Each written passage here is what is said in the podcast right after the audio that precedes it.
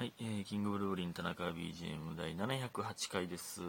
えー708は、えーもちろん2でも3でも割れますよね。えーで、えー700足す8なので、えー4でも割れますよね、もちろんね。はい、2で2回と3で1回割れるという、え数字です。そこからはおのおので頑張ってください。えーちょっとね、昨日昼更新だけになってしまうという、え情けない、情けない結果となっております。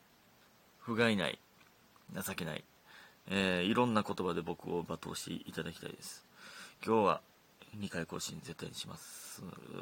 という気持ちです。えーで、えっと、感謝の時間いきます。白玉さん結婚しおめでとう。DJ 特命さん、ギリチョコ、スーさん応援し,、ま、してます。友達、えー、家元さんともチョコいただいております。ありがとうございます。ね。ありがたい。ほんまにありがたいです。えー、そして、手、手から小麦粉の香りさん、生きてるだけで褒めてということで結婚おめでとういただいております。ありがとうございます。いや、ほんまに、うん。なんかそうやな。これでもほんまにそうやね。なんかね、あの、ちょうど最近なんかね、思ってんな。なんか、なんか何で思ったんやったかな。なんか、死ぬじゃないですか、人間って絶対にそのうち。やし、別に、えー今死ぬことを選ぶ、選ぶこともできるじゃないですか。えー、まさか生きてるだけで褒められてええな、うん、って思いましたね。どんだけ辛いことがあっても生きていくというのが人間ですから。えー、素晴らしいな。うん何を言ってるのかわからんけど。えー、そして、はじめのやらさん。語尾が出せの件、全然嫌に嫌な気にならないぜ。逆に嬉しいぜ。あ、よかったです。ありがとうございます。田中はバックグラウンドミュージック、チェゴやで、えー BGM をちゃんと言わんでいいんですよ。チェゴは最高って言ってましたね。ありがとうございます。えー最近体調絶不調で、病院に行ったら血液検査のウイルスのところの数値が高すぎて、〇〇病院で PCR 受けてく、PCR 検査を受けてくださいと言われました。え血液検査のウイルスの数値高いってめっちゃ怖いな、それ。で、えー診察と薬代で2500円払って指定された病院に行って、えー診察室入って薬いりますか？さっきもらいました。の一言ずつのやり取りだけして PCR 検査して終わりました。PCR 検査は無料だけどあの1ラリーのお話で2900円に診察代を払いました。イケメン先生ならまだしもイケメンじゃないおじいちゃん先生に2900円は高すぎたなという出費が痛い一日のお話でした。追伸陰性でした。やらの体で戯れてるウイルスは誰ということでギリチョコいただいております。ありがとうございます。これ確かに思う時あるなそれ。うん。え、今のに金かかってたん？みたいな時あるよな。わかるわ。なんか、その、なんか、カウンセリングじゃないけど、そのやりとりだけでね。それの、だからもっと、一番雑いやつ受けたってことね。あわかるな。あと、その、まあ、これはもう、病院で働いてる人からしたら、いえ、いろいろあんねんって思うかもわからんけど、その、初診料とかな。なんやねん、それって思いますね。うん、その、毎月かかるやん、あれって。あれ、あれなんなん？どういう、どういうぼったくり方？あ れ日本、日本で、毎月最初なんか金取らへんかって決めたんか？なんかまああるんでしょうけどね、いろいろ。まあその病院はね、あの、なん、なんていうのか、その滅びてほしくないから、いいんですけど、別に。いいんですけど、なんかまあまあ保険とかも聞いてるからいいんですけどね。うん今のお金かかってんのかって思う時は確かにあるな。でもその怖いですね。そのウイルスの数値高いって。PCR に引っかからへんってことはだからインフルエンザとかコロナとかそういうそういう風邪っぽいやつじゃないってことでしょ余計怖いよな。いやお大事にですね。皆さん気をつけましょうほんまに。えー、そして、七つのみさん、えー、田中さんこんばんは。長時間の生配信お疲れ様でした。この前、水曜日ね、2時間ありましたね。えー、ありがとうございます。いつも最後の方寝落ちして聞けないことが多いのですが、昨日は2時間ずっと聞きました。えー、大丈夫でしょうか？ね、すいません。ほんまね、ちょっとね、長い、長いことやるのはいいんですけど、なんか、寝れへん人が生まれたら、あれやなとか思いながらなんですけどね、いつも。えー、で、その代わり、リアタイで見てた、任天堂ダイレクトは寝落ちしてしまいました。仕事休みでよかった。えー7時に起きてくれたんですね。うん。あ仕事休みやのに、え？ありがとう、ありがとうって俺で言ってるのも変か。いや、すごかったですね、任天堂ダイレクト。ワクワクしましたね、ほんまに。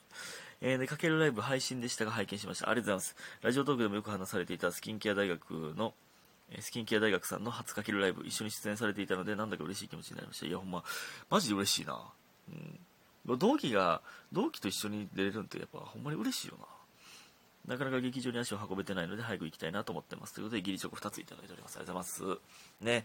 いやまあ今このご時世ですがなかなかね、えー、来れない方もおられると思いますけども。ありがとうございます。またお願いします。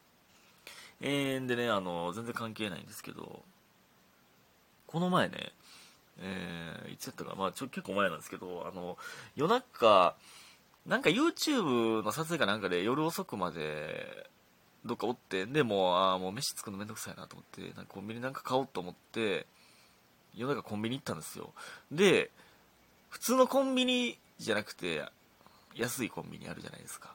えー、が、あの、帰り道にあったんで、それ行ったんですよ。で、それ行って、なんか、えー、なんかな、なんていうかな、なんか、コロッケパン的な、今僕コロッケ職人ですから、えー、コロッケサンドみたいなやつが、なんか30円引きみたいなの貼ってて、確か。で、あ、これにしようと思ってで、それと、なんか2つぐらい買って、で、えー、レジ持ってったら、なんか、あ、すいません、みたいな。まあ、確かにその時結構夜遅くて、3時いや、そんな言ってないか。1時とかかな。ちょ、ちょっと覚えてないけど、1時、3時、3時とかやったの気がするな。3時、えー、3時5分とかやったんですよ。確かね。ごめん、1時、1時か。どっちでもええ、どっちでもええそんな。どっちでもええ時間は。1時5分とかやったんですよ。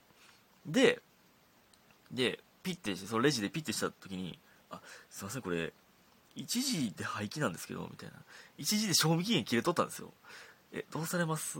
別にもう気にならないんだったらこのままお買い上げいただいてみたいな感じやってなんかえこれ俺俺これ金払うんと思って。正直賞味期限5分切れたぐらいなんて別にその1日過ぎても2日過ぎても気にせず食べますけど。いやもうすでに過ぎてるもんに金払うんはちゃうなと思ってあじゃあやめときますって。めっちゃそれ食いたかったんですけどやめたんですけど。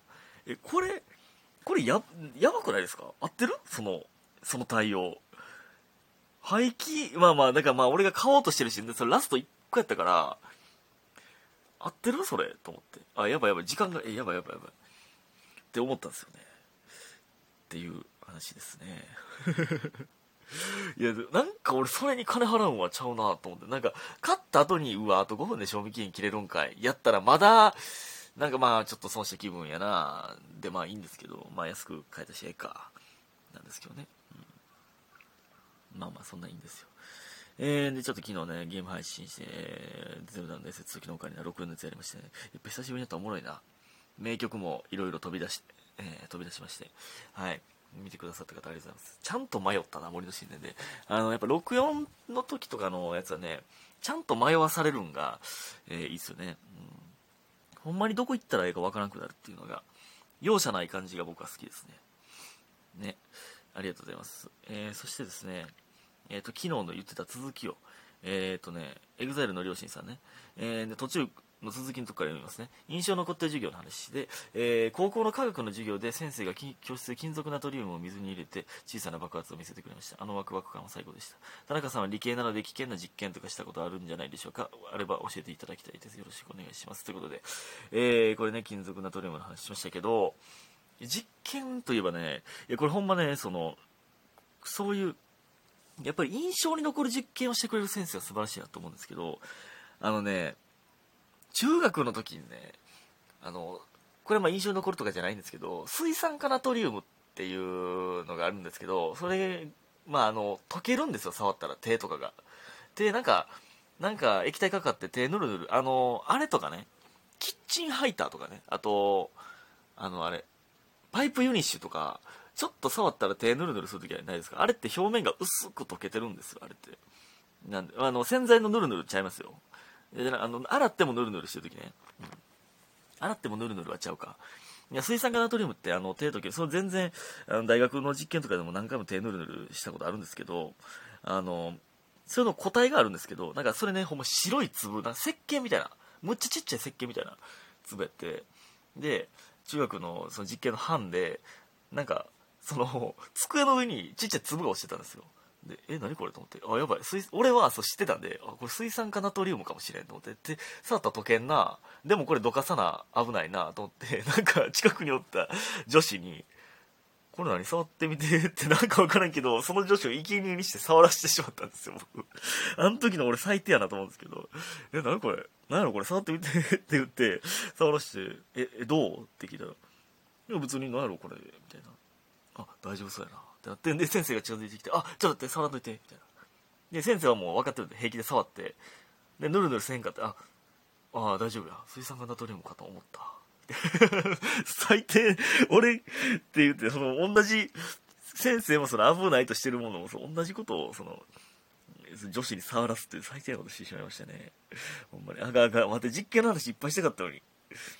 あとやっぱ中学の実験で興味そそるのはやっぱアンモニアの噴水なすじゃないですか、アンモニア水の。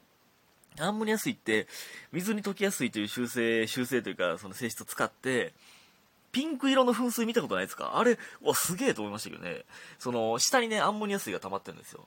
で、そのアンモニア、あ、じゃごめん。えー、アンモニア水じゃなくて、下に水、水か。水か。で、一滴だけフェノールフタレインっていう液を垂らしたら、フェノルフタレインって覚えてます？あの、アルカリ性になったらピンク色になるってやつね。で、その、まあ、ええわ。そのピンク色の噴水が上がるというね、うん、やつがあるんですけどね。それとか楽しいですよね。ああ、もうちょっとね、ああ、まだいろいろ言いたかったですけど、まだ危険やなと思ったんでも、やっぱり硫酸、硝酸をね、なんか大学の時に混ぜる、まあ、コン酸ってやつですよね、を使うみたいなのがあって、なんか他の班の人が、その混ぜ方ミスって大量に入れてもうたかなんかでボンコボンコボンコってなってめっちゃ溢れて机にでっかい穴開いたの。あれあれマジでやばいなと思いましたね。えー、うわああありがとうございました。